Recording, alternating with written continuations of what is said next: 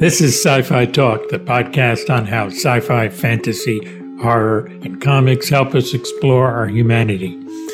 As I am recording this, you might in the background faintly hear the sounds of rain from Hurricane Adelia as it hits here in my home in South Carolina. And this is Sci-Fi Talk Weekly for August 31st, 2023, my episode 65. I look around the internet for news on sci-fi, fantasy, horror, and comics, and bring it all to you. And here are this week's headlines. Dune 2 delayed. Harley's first voice passes. Suicide Squad, the Ayer cut. Nandor, Fandor, and the Talking Mongoose review. That and much more in a moment.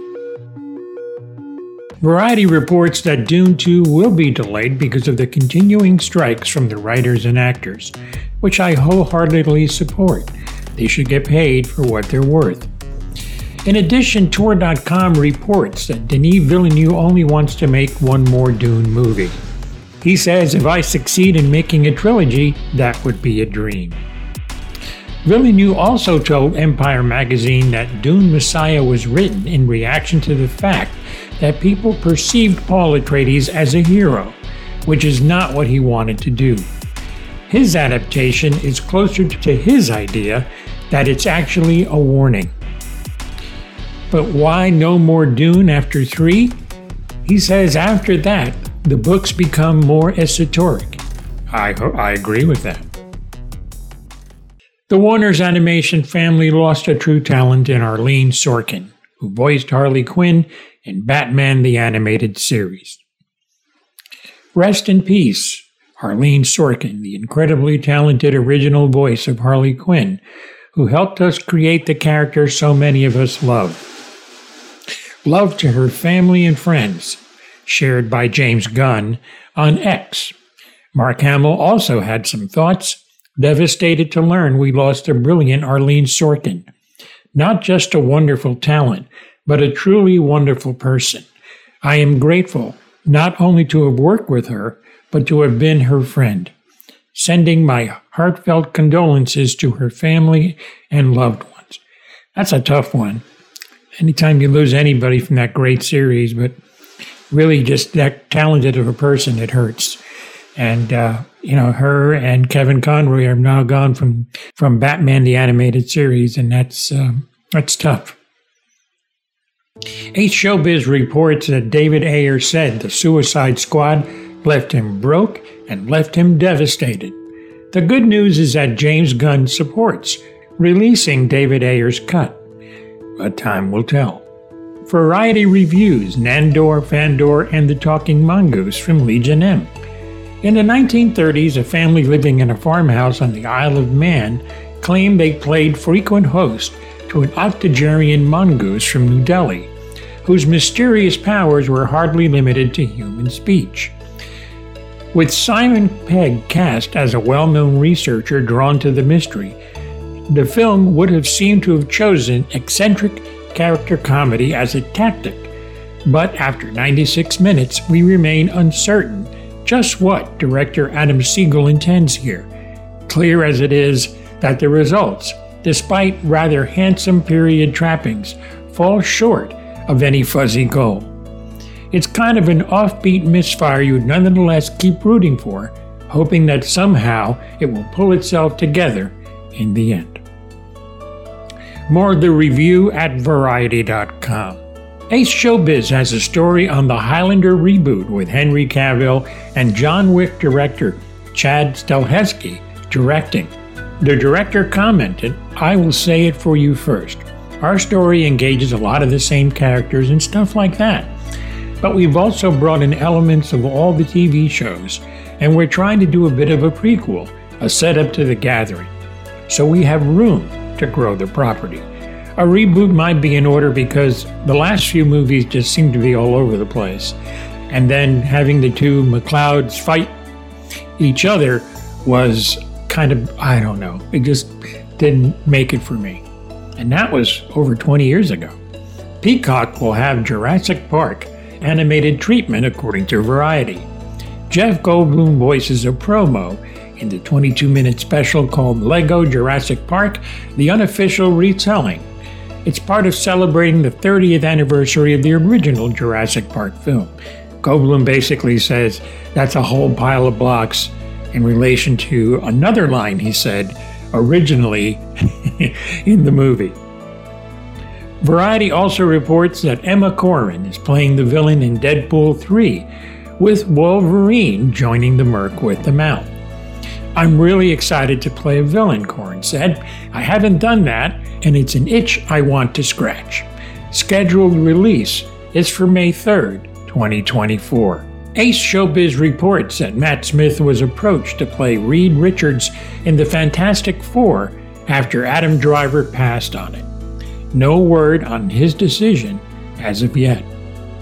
There's more sci-fi talk, so stay tuned. Deadline reports that Anthony Carrigan will play Metamorpho, aka archaeologist Rex Mason, in Superman Legacy. The actor is known for his work in Barry. Tor.com Yvonne Xiao has a history of dragons in Western literature. She writes, "The origin of the dragon is such a mystery. Even the exact etymology of its name is disputed. But you can mostly trace the meaning of dragon back to serpent, as in dracon in ancient Greek and draco in Latin, for instance. If you dig deeper, its root, dirk or dirk, is equivalent of to see. In ancient Greek, suggesting that dirkon also indicates seeing one or I see. This speciesist character assassination spanned the continent of Europe. In Greece, dragons were either monstrous beasts that stood in place to thwart protagonists from their heroic destinies, thinking of Jason and the Golden Fleece from The Dragon's Jaws, or public enemies to be overcome by gods and goddesses. Typhon, the father of all monsters, is defeated by Zeus. Python, the serpent, felled by Apollo. And Ladon, son of Typhon, is dispatched by Hercules." More on these dragons and their scales at Tor.com. Collider has the 10 best Lannister episodes from Game of Thrones. Number 10, The Spoils of War, aired Season 7, Episode 4. The episode sees Jaime Lannister facing Daenerys and her Dothraki on the open field. She destroys his army with Draco and nearly kills him after he foolishly charges against her before being saved by Bronn. Remember that one? That was good. That was a great battle. Number 9, The Dragon and the Wolf, Season 7, Episode 7. The Season 7 finale, The Dragon and the Wolf, features a massive assembly of main characters as the Lannisters meet the Starks and their allies to negotiate a truce.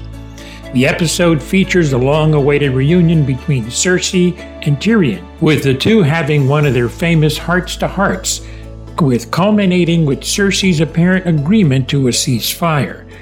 But you can't trust that Cersei. And number 8, You Win or You Die, from Season 1, Episode 7. Ned Stark unfortunately realizes it's too late. He is no longer a match for the Lannisters' cunning. Upon realizing Cersei's children are Jaime's and not Robert's, Ned does the honorable thing and warns her of his intentions to reveal the truth to the king. Cersei responds by delivering one of the most iconic quotes in the Game of Thrones before departing to put her own plans into action. There's more of the list at Collider.com. Finally, Tor.com has 5 classic tales about letting AI do all the work. From 1946, A Logic Named Joe. Very few science fiction stories foresaw anything like the internet. A Logic Named Joe is one of those rare tales. It even foresaw internet stalking. If it betrays its age beyond logic's being apparently mechanical in operation, it is by the fact that users can trust the information which logics provide to them. Watchbird, by author I love and very underrated, I think, from 1953, Robert Sheckley. One might wonder if automation run-amok stories are like generation ship stories, in that no character in such a story has ever read any story of the sort that they are in. However, this is a Robert Sheckley story, and it's equally plausible that the geniuses responsible have read cautionary tales. They're just convinced that they are too smart for the cautionary tales to apply to the task at hand. And finally, The Silver Medal Lover by Tanith Lee.